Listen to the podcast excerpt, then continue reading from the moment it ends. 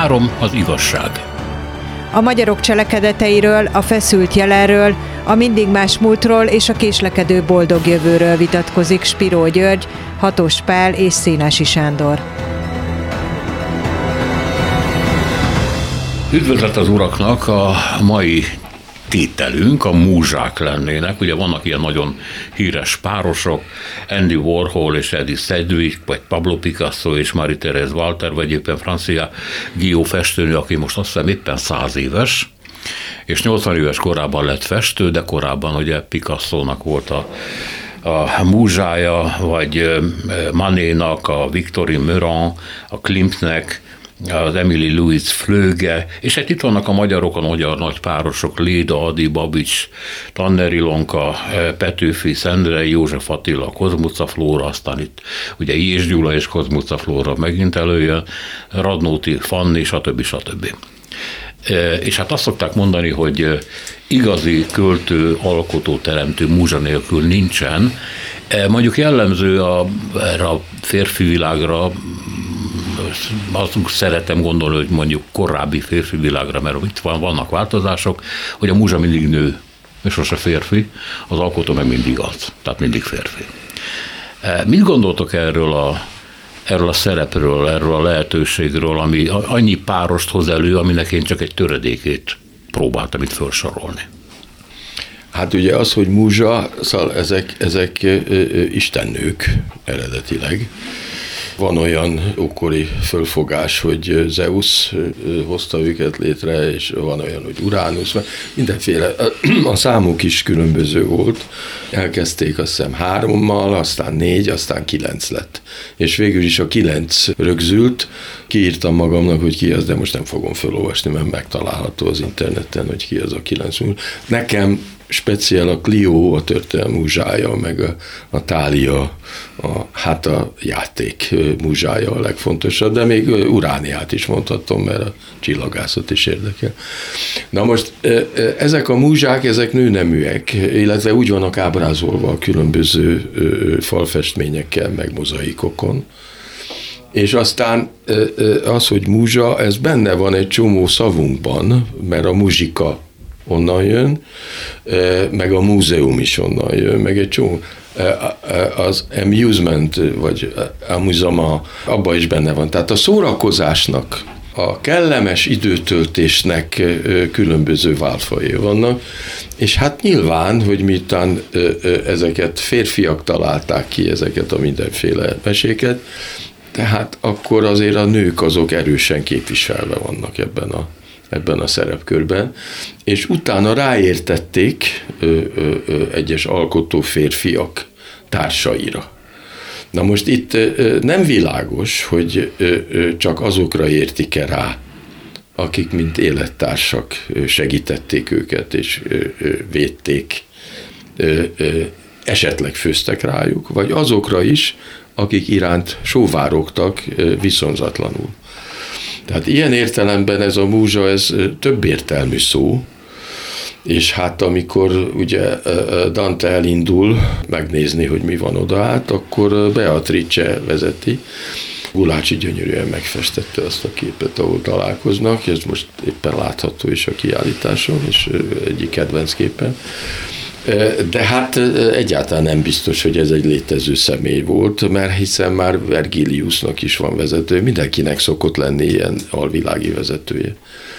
És hát e világi vezetőt is, hogyha nincsen, akkor választanak maguknak és tételeznek. Hát tudjuk, hogy Csokonai ezzel a kedves vagy a Júliával, aki a Lila, hát nem nagyon, talán nem is beszélt vele és aztán tele, tele vagyunk ilyen képzelt szerelmekkel Juhász Gyuláig, meg tovább is bezárólag, már Vajda Jánosnak is a ginája. Hát ezek a nem beteljesült szerelmek, amelyeknek valami név van adva, de nem feltétlenül volt a, a dolog realizálva.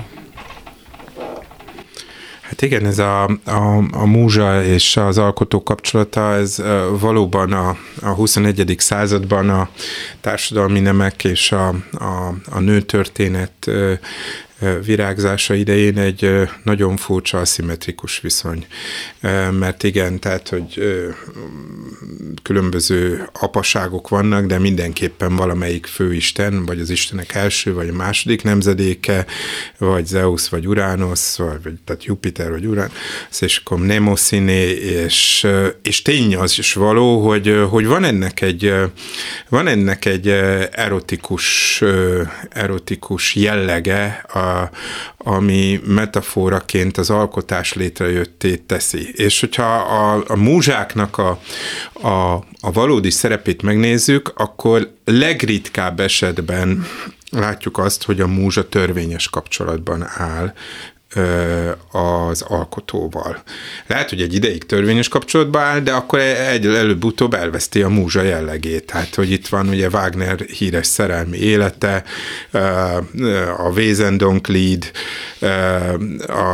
amikor ugye hát dobja azt a nőt, aki tűzön, vízön keresztül mellette volt, vagy, vagy akár ugye, és aztán ugye az utolsó évtizedre Kozima megszerzi magának Wagnert, de de folytathatjuk, hogy hát itt van ez ugye ez a, ez a magyar irodalomban még ma is ugye botrányos dolog, ugye Flóra szerepe. Flóra, aki múzsája volt József Attilának, Flóra, aki ugye eh, az ünnepelt költő feleség lett I. és Gyulának, és hát ugye a nemrég elhunyt Kapdebó Lórán írt egy csodálatos, hosszú, nagy filológiai tanulmányt, amelyet végül Margócsi Istvánék mertek közzé tenni, mert több lap visszautasította. Nem is, Kapdebó Lórán nem is nevezte meg hogy ki a múzsa, de hát az ő alapvető egész színelten át ö, ö, elemzett hőse ugye nem más volt, mint Szabó Lőrinc, ugye a szegedi nemrég elhunyt Péter Lászlónak kellett megírnie, hogy igen, Szabó Lőrinc utolsó múzsája, I. és Gyula felesége volt, és hát nagy valószínűséggel, ha erről I. és tudott volna erről a múzsa viszonyról, akkor hát öngyilkos lett volna. Ami még szörnyűbb, hogy vagy szörnyű, vagy nem szörnyű, olyan mennyiségű és olyan Szabó Lőrincnek az amoralitása oda emelkedett, hogy mindent lejegyzett, amit a múzsája elmondott. Tehát amit Flóra asszony neki elmondott, hiszen akkor már Flóra is az 50 felé közelít. Bocsánat, csak tisztázzuk, tehát hogy szeretők voltak? Igen, igen, igen, igen. Jó, igen, akkor igen. Az öt, a legszörnyűbb, az legszörnyűbb 50-es években Szabó Lőrinc elcsábította Éjes Gyula feleségét, annak az Éjes Gyulának, akinek az életét köszönhette a letartóztatás előtt, előli megmenekülését, azt, hogy nem vonták felelősségre háborús bűnösként, úszításért, náci propagandáért, stb., amiért ugye hát sokakat azért akár enyhébb dologért is a pályaszélére tettek, tehát szeretők voltak, Amin számomra mondjuk még fontosabb volt, hogy Szabó Lőrinc mindent leírt, és ezek megmaradtak, és a Kapdebó tanulmányból kiderül, hogy a, a 40-es évek második felében Magyarországra látogató híres francia szürrealista költő Paul Éluárral is volt viszonya Flórának, mert Szabó Lőrincnek ezt elmondta. Éluár, aki ugye körülbelül hasonló szerepet töltött be a háború utáni francia irodalmi életben, mint, mint I.S. Gyula a magyarban. Tehát, hogy egy kicsit azt szeretném jelezni, hogy ez a múzsa viszony akkor működik igazán, ha tiltott, veszélyes és botrányos. De egyébként Szabó Lőrinc esetében nem nagyon értem ezt a dolgot, mert aki képes leírni, nem tudom szó szerint idézni, hogy, hogy amikor akarlak, akkor leoltalak, mint egy lámpát. Hát annak minek a múzsát? Annak, egy, annak ott a nőnél egy használati érték van. Úgyhogy furcsa hogy őt, lehet, hogy Flóra eltúlozta ezt, hogy ő múzsaként szerepel Szabó Lőrincnél, miközben egyszerűen csak egy erotikus viszony volt. Hát mindegy. Nagyon érdekes jelenség, de nem egyedülálló, azt kell mondanom. Hát vannak ilyen maguk is alkotó múzsák, például Frida Kahlo, ugye, akinek Hát volt egy csomó nagy nevű, nagy művész szeretője. Meg politikus. És ő is, és ő is, szeret, és ő is művész volt. Én azt nem tudom, hogy mennyire volt Kozmica Flóra tehetséges, de hát azért nyilván volt vonzereje, különben ezek a palik nem havarodnak bele. Hát olyan nincs. Mondjuk, a, amit írt József Attiláról, annak az alapján nehéz ezt elképzelni. Na de hát az a nyilvánosságnak szánt valami volt, és nem az intim szférába tartozik. De hát nagyon sokan vannak, és azt kell mondanom, hogy az a fogalom, amit mi múzsaként használunk, az polgári fogalom, az, az, az nagyon modern, tehát most eltekintve a történeti részétől, meg a mitológikus részétől, azért itten olyan polgárnőkről van szó, akikből kevés volt minden társadalomban. Ez elkezdődik valamikor a 18. században talán igazán ez a modern kép Franciaországban, és aztán átmegy a polgári Franciaországba, és hát Ausztriából, meg Németországból, de főleg Közép-Európából ismerünk ilyen múzsákat. Nagyon érdekes például az orosz irodalom ebből a szempontból, meg a korai szovjet irodalom, hogy ott azért Lili Brikkék, ugye nemzeti, nemzetközi vonal is van, meg Aragonnal, meg Majakoszkival. Tehát kevesen vannak azok a nők, akik szellemileg, lelkileg és testileg egyaránt ezeknek a nyomorult alkotó férfiaknak a fantáziáját és a testi vágyát egyszerre ki tudják elégíteni. Tehát nagyon kis számú csoportban léteznek ezek az értelmiségiek, és ettől aztán e, e, ezek a vonzó nők, akik e, sok szempontból vonzók, ezeknek nagyon sok partnerük lesz a művészek között. Hát itt van az Alma Mahler, ugye, aki hát a, a klasszikus eset, mert volt neki az Emlinski nevű zeneszerző, meg volt neki Klimt, Gustav Klimt, Megvolt neki Mahler, a, a zeneszerző, utána a Gropius, az építész, és Franz Werfel, az író. Kokoska is. Kokoska, Kokoska, is megvolt egy ideig. Igen, igen. Na most, hát ez nem arra val, hogy ez egy nagyon-nagyon széles társadalmi réteg lett volna, amelyikben ezek az emberek Bécsben mozogtak. Kicsi volt. Kicsi volt ez a réteg, és Budapesten még kisebb volt. Tehát, hogyha Budapesten keresünk hasonló hölgyeket, akkor megtaláljuk őket, mert nagyon kevés olyan művelt és vonzó polgárasszony volt, akit muzsának lehet nevezni. Na most e- erre a szerepkörre ez egy modern szerepkör, vannak önjelöltek. Például Csinszka ilyen volt, aki hát egy nagyon zavaros családi háttérből származott szegény, és ott a unoka testvérek házasságából származott, és akkor a mamája meg is halt gyermekágyi látban, és aztán volt egy idős papája, és valahogy ő kereste ezeket levélben, még gimnazistaként kereste vagy intézeti hallgatónőként kereste ezeknek a társaságát, és az Adit sikerült megszereznie, és az Adi halála után rögtön rászállt Babicsra, mint utódra. Na most a Babics megijedt tőle, a Babics általában félt a nőktől, úgy, úgy néz ki a dolog, és akkor végül is be kellett elégednie egy festővel, a Márfiödönnel. De ez azt jelenti, hogy kicsi, kicsi ez a réteg és mondjuk nyilvánvaló, hogy ha csak egy ilyen nagy pasas lehet behálózni, azért a társasági életben részt vesznek, mondjuk Bő Maranka nevezetes ebből a szempontból, tehát már a Karinti megírta, és aztán nagyon sokan megírták, hogy ő is mint kibírhatatlan feleség, és muzsa, és mások. Déli Tibor muzsája is többek igen, között. többek között, tehát ő is azért itt ebben a kicsi közegben működött, és abba volt tevékeny. És aztán Ja, elfelejtettem a Csinszkánál mondani, hogy a Tabéri Gézával, meg a Lámbél, tehát Erdélybe kezdte a működését. Na most e, e, én ezt véletlenül ismerem saját életemből is. Hát itt, itt egy időben, ugye, amikor a 60-as, 70-es, 80-as években úgynevezett ellenzék volt, rengeteg buli volt, és ismerek olyan nagyszerű, és erre a szerepkörre egyáltalán nem áhítozó nőket, akik aztán nagyon sok kiváló partnerrel rendelkeztek, mert annyira vonzó volt a, a, a, a nőiségük, meg a, a szellemi, meg a lelki kisugárzásuk. Nem akarok most neveket mondani, mert voltak költők, akik erről írtak, meg mindegy. Csak mondom, hogy a kicsi közeg, a szűkösség az segíti ezeknek a múzsáknak a képződését. Tehát akkor tisztázok, ugye van egy fogalom is, amiről beszélsz, azt megerősíti, hogy a, a szerelem vagy a vonzódás az nem pusztán csak hogy mondjam, erotikus lehet, az persze elsősorban az, hanem az ember beleszerethet egy személyiségbe. Egy személyiséget kíván meg.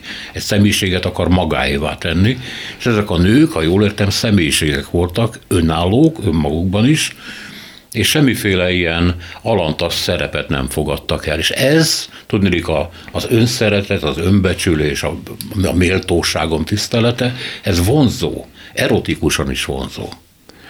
Hát igen, igen, tehát hogy, hogy ezek a, tehát mondjuk Nietzsche nagy szerelme, aki Rilkének is nagy szerelme, Lou Andrea Salome, tehát hogy eh, hát ez milyen, milyen élet ez, ahol van egy férfi, van egy férj, akinek egész életében ugye viseli a nevét, és, eh, és, és aztán végig vonul eh, gyakorlatilag a századforduló legjelentősebb, vagy a század vég legjelentősebb filozófusától elkezdve Rilkét ő viszi el Tolstoy, Tolstoyhoz, de kell ehhez, amit az előbb is mondtam, a titkosság, a tiltottság, a polgári rendezet, polgári értelemben való rendezetlenségen túl az a fajta beállítás, hogy, hogy az igazi alkotók azok a férfiak, és, és, és az inspirálók azok a nők.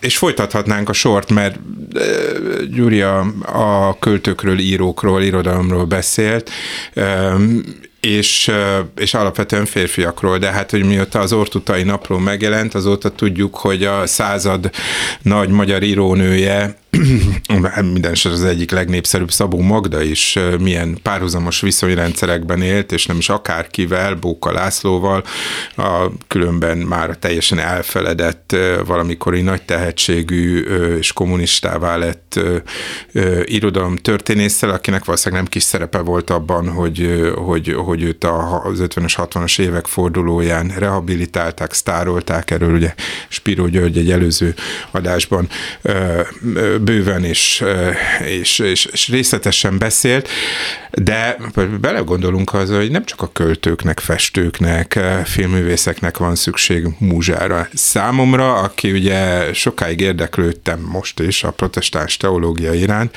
igazi reveláció volt felfedezni, hogy ha van Magyarországon kevéssé ismert ez a két név, ha van mondjuk a protestáns teológiának, vagy egyáltalán a 20. századi teológiának két nagy neve, akkor az ugye a két német, az egyik Karl Barth, és a másik Paul Tillich.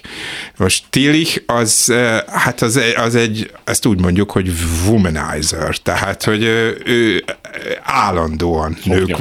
Igen, és, és, és hát egy olyan teológiai szisztémát, egy olyan liberális teológiai szisztémát tett le az asztalra, most nem is tudom, hogy Princetonban volt, vagy, vagy, vagy, vagy a Harvardon, de, de a lényeg az, hogy, hogy Amerika legfontosabb teológiai fakultásán volt azután, hogy hogy a Weimári korszakban megteremtette a a protestáns teológiát, és akkor még nevezetesebb Karl Barth, aki ugye a magyar protestantizmusra is elhatározó befolyással volt, aki ugye ö, olyan párbeszédet, olyanokkal folytatott párbeszédet, mint Martin Buber, aki, aki tényleg megújította a teológiai gondolkodást, ö, a római levéllel egyfajta visszatérés a hitvallásosságra, Hát Charlotte von Kirschbaum négy gyereke volt Bártnak a feleségétől, és volt egy titkárnője, és hármasba jártak mindenhová, és nyilvánvaló, hogy ez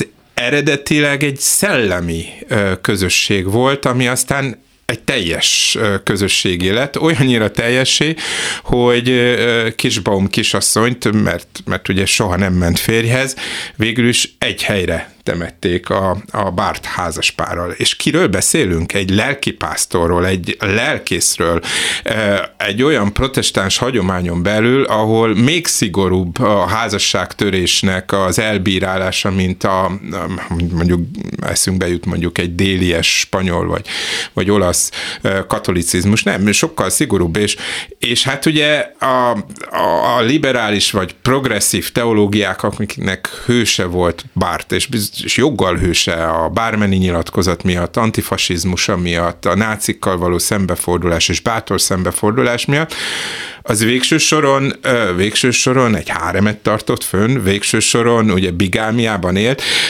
vagy ez egy múzsai viszony, amely, amely, amely megtermékenyítette a, a teológiai rendet megrajzolót, ebben a teológiailag teljesen rendetlen szituációban. Tehát hogyan? újra vissza. Teológiailag hogyan lehet múzsa Igen. valaki? Hogyan lehet múzsa valaki? Én is ezt kérdezem, hogyan lehet, hiszen a tíz parancsolat egyértelmű, a keresztény teológus számára egyértelmű, hogy, hogy a házasság az egyszer mindenkorra szól, hiszen ez, ez, a, ez az evangéliumokban benne van, és mégis, mégis össze lehet ezek szerint egyeztetni. Nem tudom, hogy hogyan lehet, de talán pont ez a múzsa titka, hogy, nincs racionális magyarázat. És, és pontosan talán ez a titka ennek a, a múzsa és alkotó közötti viszonynak, hogy, hogy, hogy végülis ki az alkotó, honnan születik az alkotás, és lehet, hogy ez, ez csak egy metafora, és hát, hát azt is látjuk nagyon sokszor, akár Bárt esetében biztos, hogy erről van szó, hogy, hogy hát ki is zsákmányolja intellektuálisan, egyéb módon is a, a segítőjét, és hát akkor mehetünk tovább ezekbe a dolgokba de minden esetre ez egy ellentmondás. Hogy zsákmányolja ki intellektuálisan? Hát magához köti, nem hagyja, hogy legyen egy saját élete, nem hagyja, hogy az a fajta szellemi teljesítmény, ami, ugye Spiro, hogy erre is talán egy beszélgetésünkben, hogy, hogy akár Harmos Ilona is, ugye Kosztolányi felesége is lehetett volna saját jogán nagyíró, de mivel, hogy Kosztolányiné, ezért nem lehetett, vagy nem lehet, nem lehet, nem léphet be igen, a kánonba. írt regényt. Igen, igen, igen és ez ez, ez, ezt manapság már az irodalomtörténészek hát tematizálják is, hogy a múzsai viszony az egy kizsákmányolt lénynek a, a helyzetét is minden esetre elénk tárja. Innen folytatjuk a hírek után. Három az igazság. Hatos Pállal Spiro Györgyel a múzsákról beszélgetünk. Egy úri, neked már látom, hogy valami papírt elővettél. Igen, az interneten van egy ilyen oldal, múzsák a magyar irodalomban, és nagyon érdekes párok vannak. Például az utolsó pár, Madács Imre Fráter Erzsébet. Na most hát, hát múzsának nehéz nevezni, ha csak ugye nem a prágai színről van szó, hogy János reggelre ne feledd a pénzt, ugye? Hát ez valószínűleg Fráter Erzsébetnek a mondata volt, amit beleírt a darabba a Madács de múzsának nehéz nevezni, inkább ellenkezőleg. De mondjuk az érdekes a Móricz Zsigmond, ugye a két fele, illetve hát tulajdonképpen három, Holics Janka, Simonyi Mária és Litkei Erzsébet. Itt még Magos Olgát is felsorolják, de hát az azért nem, az csak egy ilyen levelező kapcsolat.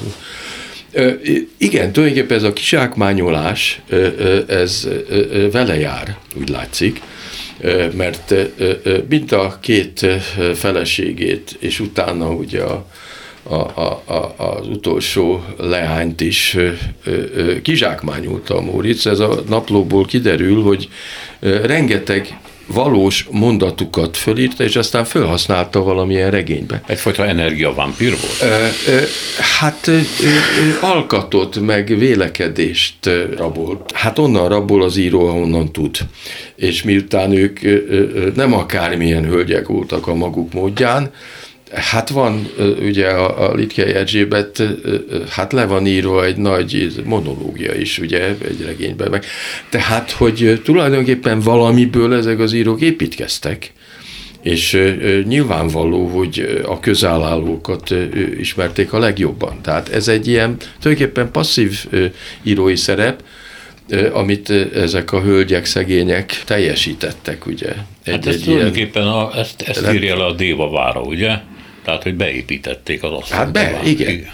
Igen, de nem véletlenül sodródnak ezekhez a nőkhöz ezek a szerzők, mert vannak annyira izgalmas individuumok, mindenféle szempontból, hogy akkor azokkal érdemes együtt lenni, érdemes egy izgatott életet élni velük. De itt van Thomas Mann, a felesége Katja Mann, ugye, meg is írta írtak könyv, a férjéről egy könyvet, hát nem tűnik izgalmas szereplőnek, mégpedig a könyvből ítélhetően, de mégis Thomas már minden írását megmutatta neki, ő véleményt mondott róla, és akkor azt mondta, hogy húzzál ki, akkor azt kihúzta. Tehát ez egy nagyon furcsa, tulajdonképpen olyan, úgy volt mellette, mint egy könyvelő. Nem, mint egy szerkesztő. Ez egy szerkesztői munka. Ha. Hát ebben én is részesülök, hála Istennek, tehát ezt ismerem. Ez, hát ez egy partneri kapcsolat, igen, persze bensőséges partneri kapcsolat. Hát ugye a, a Mórici világban, a Mórici univerzumban ugye pont e, e, erről van szó, hogy, hogy Simonyi Máriának azért kellett jönnie, mert hogy az első feleség az nagyon-nagyon jó alkotótárs volt, szinte, szinte közös szerzői voltak a, a hét kezdve a a, a, a fákjáig, meg tehát hogy ugye a 20-as évek e, e, regényeig, vagy a, a légyó mint halálig, csak éppen, csak éppen úgy érezte Móricz, hogy valami hiányzik, tehát hogy nem teljes a kép, és, és hát ha, ha helyesen olvasom a naplókat, hát igyekezett Simonyi Máriát beletenni egy olyan szituációba, amiben ő nem képzelte magát. A színpadon, a fanfatál, a végzetes nő, az erotikus nő, kurva, ki is mondja így a naplójában, hogy így képzeli, és aztán összeházasodnak ugye az első feleség öngyilkossága, Janka öngyilkossága után, és, és nem is lesz boldog a házasság, és valószínűleg nem azért, mert, mert, mert nem lett volna akár az árván maradt Móricz lányoknak jó anyja Simonyi Mária, hanem Móricz ebben az új szerepben, ahol már nem volt tilos, a gyönyörű színésznő, aki a színpadon leginkább megtudta ezeket a szerepeket, nem volt elég, és aztán, aztán ugye jöttek más dolgok, és akkor voltak párhuzamosan, ugye a Magos Olga, aki ugye egy debreceni civis polgár, ha jól tudom, a debreceni polgármesternek volt a lánya, és aki maga, hát ugye megjelenítette ezt az egész puritán, református értékrendszert, ami Móricznak is egy sajátja volt, és amit Móric mindig is, ami ellen Móric mindig is lázadozott, de amitől soha nem tudott megszabadulni. Tehát megint arról van szó, hogy a múzsa az, egy, az, az a problémát hozza az író vagy az alkotó életében, de valahogy magára vonza. Tehát, hogyha ha, a Móricnak és most nem jut eszembe az a regény, pedig te írtál hozzá egy utószót, ahol egy hivatalnok beleszeret a, a, a beosztottjába. Rab a, raboroszlán. A raboroszlán, igen. Raboroszlán. Tehát, hogy, hogy meg is írja a raboroszlánban azt, azt, a fajta, azt a fajta kicsinyé, ketreccé vált világot, amit a, amit a házasság jelent, és hogy, és hogy mennyire illúziórikus az ebből való kitekintés. Tehát, hogy, hogy ugye ismerjük a nagy Móricz regényeket, én tényleg Spiro György utószava nyomán olvastam el ezt a regényt, hogy, hogy, hogy hát a házasság magyarságnak ugye jó, hát ott van az Anna Karenina, de van magyar irodalma is, és, és hát egy igen sokat próbált szerző ezt is elég jól megoldotta. Tehát, hogy, hogy a házasság szűk, de a házasságból kilépni is ugyanúgy problémás, és, és a múzsa problematika biztos, hogy kapcsolódik ehhez a keresztény vagy zsidó-keresztény monogám elváráshoz, amelyben, amelyben a, amelyben a férfinek a társadalom van egy szerepe, és a, a valóság teljesen más. Ha megnézzük, a magyar társadalom is teljesen más. Most néztem meg a Soproni Evangélikus Egyháznak az anyakönyvét. Hát volt, hogy a, a gyerekek, a megkeresztelt gyerekek egynegyede törvénytelen viszonyból származott. Budapesten 1919-ben a gyerekek egynegyede törvénytelen volt. Tehát ha azt gondoljuk, hogy a házasság Háborús, ma igen. van válságban, akkor igen, csak át kell gondolni ezt a dolgot, mert hogy mikor nem volt válságban a házasság. Csinszkát említetted az előbb, és ott, ott kicsit más a helyzet szerintem Márfiöldön esetében, mert ott a, a, a kizsákmányolás az úgy gondolom, hogy megfordult, mert Márfi volt kiszolgáltatottabb helyzetben. Csinszka, aki építette ugye a, az Adi szobrot önmagában meg kifelé, és Szendre Júliához hasonlította magát, és testvérének nevezte, verseket írt róla, És ha megnézzük a Márfi képeket, amiken Csinszka szerepel, akkor a, a festő önarcképe az egy vak férfi. Egy vak férfi, aki mellett ott ül ez a ragyogónak ábrázolt fiatal nő, aki egyébként erotikus ceruzarajzokat is csinált, ezeket nem nagyon szokták közölni, de egy kötetben eh, kiadták. Eh, és ott a múzsa uralja ezt a terepet, tulajdonképpen a maga elérhetetlenségével és a férfi hiába való, tehát vakvágyával együtt. Szóval csak azért mondom, hogy bonyolítsuk ezt a helyzetet. Nem, hát nyilván, hogy olyan személyekről, személyiségekről van szó, akik izgatóak, és akik egy egész világot hoznak be egy olyan világot hoznak be, a, ami nélkül az alkotó alkotásai szegényebbek lennének. Tehát nem véletlenül választják ezeket az izgalmas nőket a nők, illetve a férfiak, és nem véletlenül szokták az izgalmas férfiakat választani az ilyen típusú nők. De mondok egy ellenpéldát, valószínűleg érdekes család lehetett a Bauer család, amelyikből ugye Balázs Béla az író, de hát az ő testvérének volt a felesége a Kafka Margit. Na most Kafka Margit azért is rendkívül érdekes, mert zseniális író. Uh-huh. Zseniális író. És senkinek nem volt ő a muzsája hanem neki volt ezek szerint férfi muzsája. Hát az a borzalom történt, hogy ugye a spanyol nátában a férje és a gyereke, meg ő is aztán meghalt, ugye? Tehát ez... Nem, Bauer Ervin nem halt meg. Illetve nem, a Kafka, a, a, a, Kafka fia halt meg, meg, a fia, és a, és a Bervin, az, az őt aztán a Szovjetunióba bátyja. Igen, de, de, de hogy a, a Kafka Margit meghalt a gyerekkel, ugye, fiatalon. Igen. Hát mit, mit írhatott volna még el? Igen, Na most az érdekes lehetett az a Bauer család egyébként. Hát ugye Lukács Győrnek a legjobb barátja volt, meg úgymond fölfedezetje Balázs Béla, aki amúgy érdekes lehetett, mint személyiség, meg hát a film elméletben ugye nagy, nagy ember. Érdekes lehetett Kodály Zoltának az első felesége. Hát együtt mentek el Bartók Bélával ugye néptalt gyűjteni. És hát ott azok a viszonyok, azok nem biztos, hogy mindig úgy álltak föl, mint, mint, mint később. És hát az a kedves néni, akit aztán ö, ö, haláláig Kotálynak volt a felesége, ugye. Hát nem, lehet, nem akárki lehetett, mint a levelezésből kiderül. Tehát ők intellektuálisan is nagyon nagy szabású figurák voltak. Megfordul ez néha, mert itt van Pablo Picasso, már említettem, Marie-Thérèse Walter mellett François Guillot, aki, akinek volt bátorsága, mert hát ugye önálló személyiségekről beszélünk, ott hagyni Picasso-t, aki egy csúcsragadozója volt a korának, és általában legázolta és használta a nőket, és közülük nem egy, nem kettő lett öngyilkos, egyébként a családjából is Picasso miatt. A Picasso elnyomó e, viselkedéses magatartása miatt. Giónak volt bátorsága ott hagyni, és 80 évesen kezdett el festeni. És az jutott eszembe, hogy oké, okay, ő múzsa volt, tehát biztos használta Picasso, mint hogy mindenki, de kapott a Picasso-tól ő valamit, nyilván valami eredeti tehetsége mellé, egy olyan lökést, olyan szemléletmódot, amiből a múzsai létből kilépve alkotó lett, és ebből a szempontból a dolog megfordult, mert Picasso lett a múzsája. Ugye 80 évesen kezdett el festeni.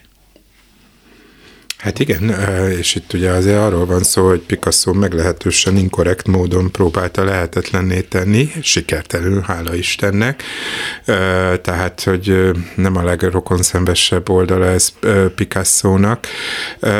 Ezekről azért tudunk kevesebbet, mert, mert, mert az, hogyha egy nő szerez magának múzsát, az kevésbé illik kitenni az ablakba, mint ha egy, ha egy alkotónak van egy múzsája, vagy folyamatosan megújulóan vannak múzsái. Most is mekkorát futott ugye a, a hírek között, hogy Robert De Niro-nak, a sztárszínésznek újabb gyereke van, és megint megint arról szól ez a történet, hogy, hogy a férfi sztároknál ezek, ezek, ez, ez, ez hírét tud lenni.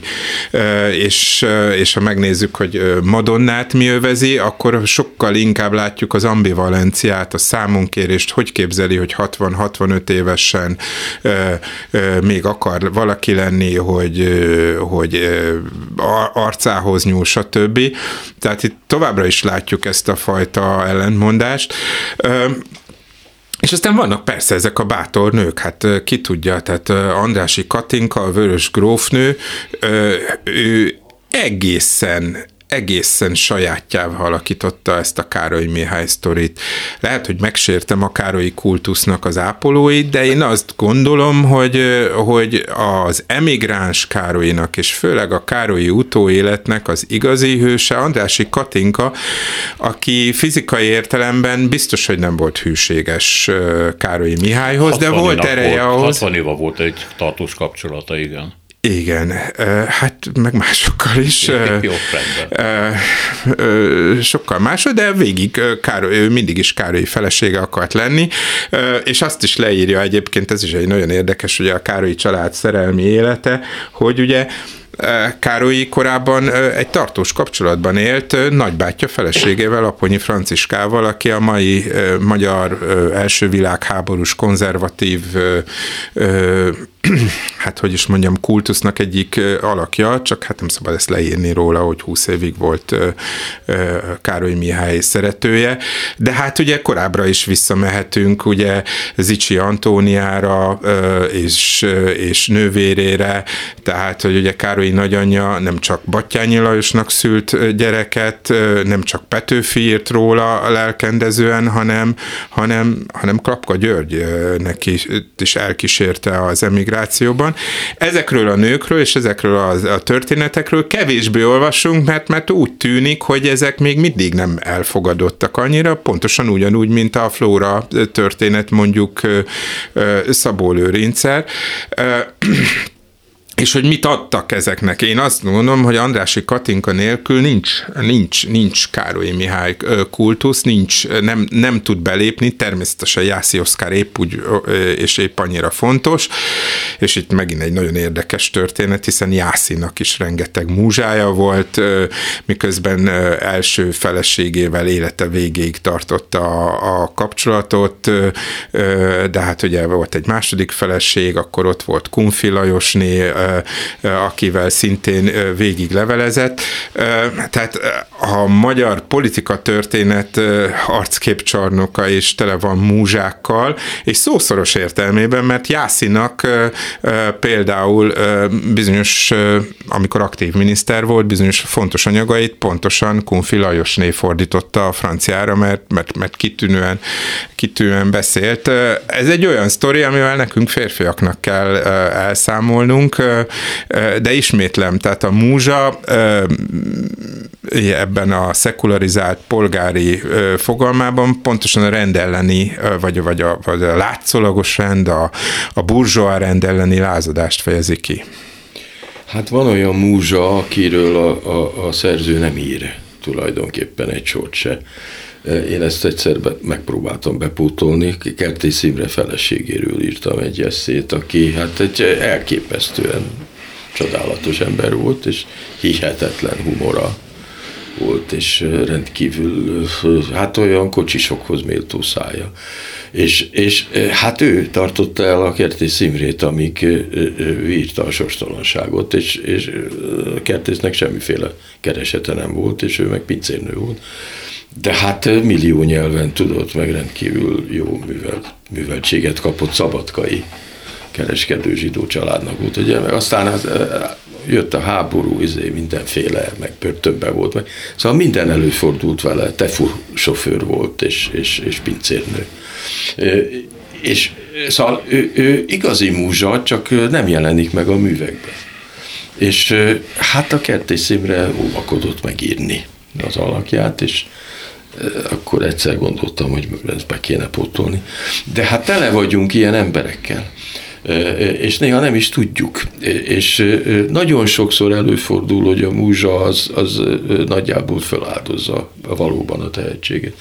Hát Szendrei Júlia például nagyon tehetséges nő volt. Hát ez kiderült abból, amit írt. És aztán volt bátorsága, ugye férjhez menni újra, amit hát abszolút nemzetárulásnak fogtak föl.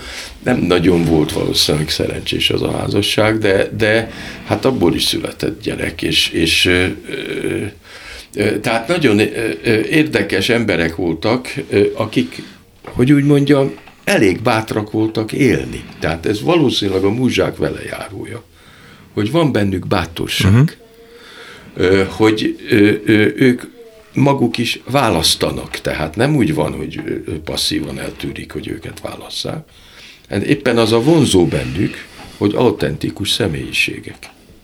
De aztán előfordul, hogy maguk alá választanak azért, hogy a korábbi korábbi kapcsolatnak az emlékművét építsék. Ugye itt van Dénes Zsófia például, aki rendkívül sokat hazudozott össze-vissza Adival való viszonyáról, de hát egy ideig a múzsája volt, pár verset valóban ő ihletett, ezt kimutatták. Nem azokat, amiket ő mondott, de mindegy. És akkor gyakorlatilag az élete ráment Adira mert semmi mással nem foglalkozott, igazából semmi más, senki más nem érdekelte, csak ez a igazából beteljesületlen, vagy félig beteljesült szerelem, egyoldalú szerelem, és aztán akiket választott partnereket, azoknak is szintén adit kellett élniük. Ugye egy festőművésszel élt, már száz éves volt, és akkor én elmentem hozzá, hogy valami interjút csinálni, már nem látott, és a férje vezette a tollát, amikor autogramot adott a könyvére, de hát semmi másról nem beszélt, mint Adiról. A férje nem érdekelte igazából. Ez azért nem egy jó, ez nem így van, bocsánatot kérek. Én ismertem mind a kettejüket, és elég sok időt eltöltöttünk együtt, Szigligeten. És Dénes Zsufia már elmúlt száz éves, amikor ott trónolt a Szigligeti ebédlőbe, és a Szepi, ugye a férje, az nekünk áradozott a folyosón, hogy micsoda nő. Igen. Igen és, és szerette, imádta a Dénes Zsófiát, aki hát úgymond megtérítette. Meg, a vissza, Nem, a nőkre. Ha. Ö, ö, és ez egy fantasztikus történet, mert 70 éves lehetett a Dénes Zsófi, amikor ki, kiadta a, a, szoba, a bérleti szobát kiadott ott a lakásába, és megtiltotta, hogy nők ne jöjjenek föl. És mondta a pasas, nem is nő, nem, nem, nem nőkről szó nincs. De fölmentek a férfiak, és a Dénes Zsófia megdőhödött, és akkor vette el feleségül. És hát rajongással beszélt róla a Szepi, és, és imádta. És rendkívül szellemes az, hogy teljesen az eszénél volt a Dénes Zsófia. Ő az a múzsa, aki abból élt, hogy az Adival való kapcsolata nem realizálódott. Hm. Igen, ez nagyon fontos szerintem, és ugye Spiro György, aki mindent tud, ugye megemlítette Tabéri Gézát is, aki szintén ugye Csinszkátnak udvarolt, és hát volt eléggé indiszkrét és bosszúálló, hogy megírta azt a látogatást, amit csúcsán tett a friss házas Csinszkánál és Adinál, és amikor egyszer csak egyedül maradtak, hát ugye Adi állandóan ivott, akkor megkérdezte, és boldog vagy? És akkor ez így jegyzi le, nappal igen. Csinszka. Tehát, hogy ugye jobb is, hogy nem realizálódott, mondhatnánk ez a viszony, mert Csinszka valószínűleg, mint nő, boldogtalan volt abban a házasságban, de ha nem lennének ilyen boldogtalanul egyedül hagyott szerelmesek, mint Tabéri Géza, aki egyébként önmaga, önmaga jogán egy jelentős irodalmár, és nagyon sokat tett a kisebbségi erdélyi magyar irodalomért, de hát ez mégiscsak egy rossz indulatú, indiszkrét fel fel, felidézés volt. Ami eszembe jutott, mert ugye most már látom, hogy a vége felé járunk, nekem egy olyan múzsa történetem van, ami, ami nagyon meghatott, ez Sinko Ervin és Rothbard írma kapcsolata. Tehát itt van a fiatal Sinko, ezt meg is írja az Optimisták című regénybe, ami szerintem alulértékelt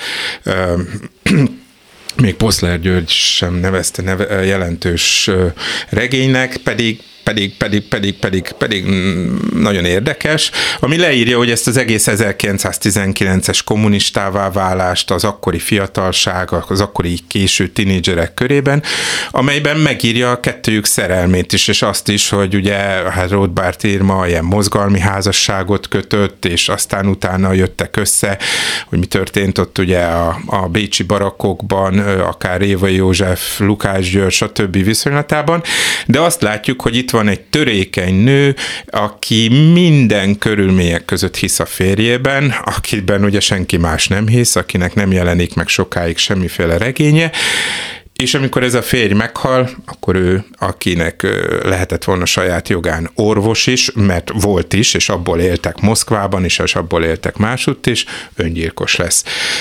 Mert nem tudott a múzsa az alkotó nélkül élni.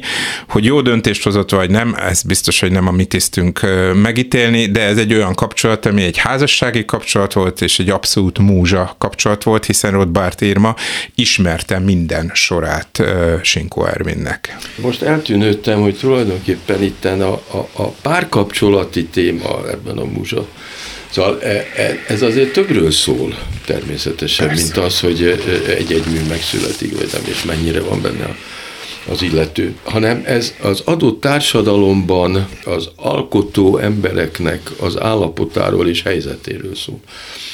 Eszembe jutott közben Anna Akhmatova. Anna Akhmatovából millióan szerelmesek voltak annak idején. Egyrészt zseniális volt már fiatal korában, meg lehetett tudni, hogy micsoda nagy költő. Meg. És hát rajongtak érte. Ezek a nagyon nagy költők egyébként, és hát bárki úgy boldogan. És ő egy civilt választott, és, és aztán természetesen kivégezték meg. Borzasztó sorsa lett neki. És ezek a nők, de a Cvetájeva sorsa is rendkívüli. Meg például Mandelstam özvegye, ugye a Mandelstam, akinek az emlékiratai hát egészen fantasztikus irodalom. Szerintem hát legalább annyit ér, mint a férjének a versei, ha nem többet. Itt van Lidia Csukovszkaja, ugye Csukovszkinak a lánya, akinek van egy reme, ő, őt is elvitték, és Szóval ők nem egyszerűen múzsák, hanem szóval ezek a nők, ezek tükrözik azt a rettenetes feszültséget, ami, ami egy kelet-európai társadalomban egyáltalán lehetséges. És, és ebből valami nálunk is van. És az, hogy ezek a múzsák végül is feláldozták maguk, egyáltalán az, hogy ilyen személyiségek létrejöhettek akik aztán valamilyen módon a művekbe belekerülnek. Ez ebből az irdatlan nagy feszültségből adódik, ami Kelet-Európában van. Nem véletlenül mondunk itten magyarokat, főleg nem csak azért, mert magyarok vagyunk, hanem mert mondjuk Amerikába vagy Angliába e, ez nem annyira jellemző, vagy korábban ez zajlott a romantika idején. Köszönöm szépen, hogy itt voltatok. Köszönöm Hatos Pálnak, Spiro Györgynek. A múzsákról beszéltünk. Sok múzsa volt életedben? Igen, szerencsésnek mondhatom magam. Köszönöm. A műsor szerkesztője Selmec János volt, a műsorvezető Szénási Sándor. Köszönjük a figyelmüket, minden jót!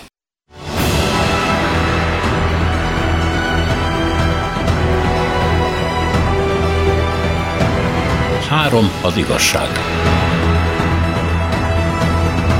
Szénási Sándor műsorát hallották.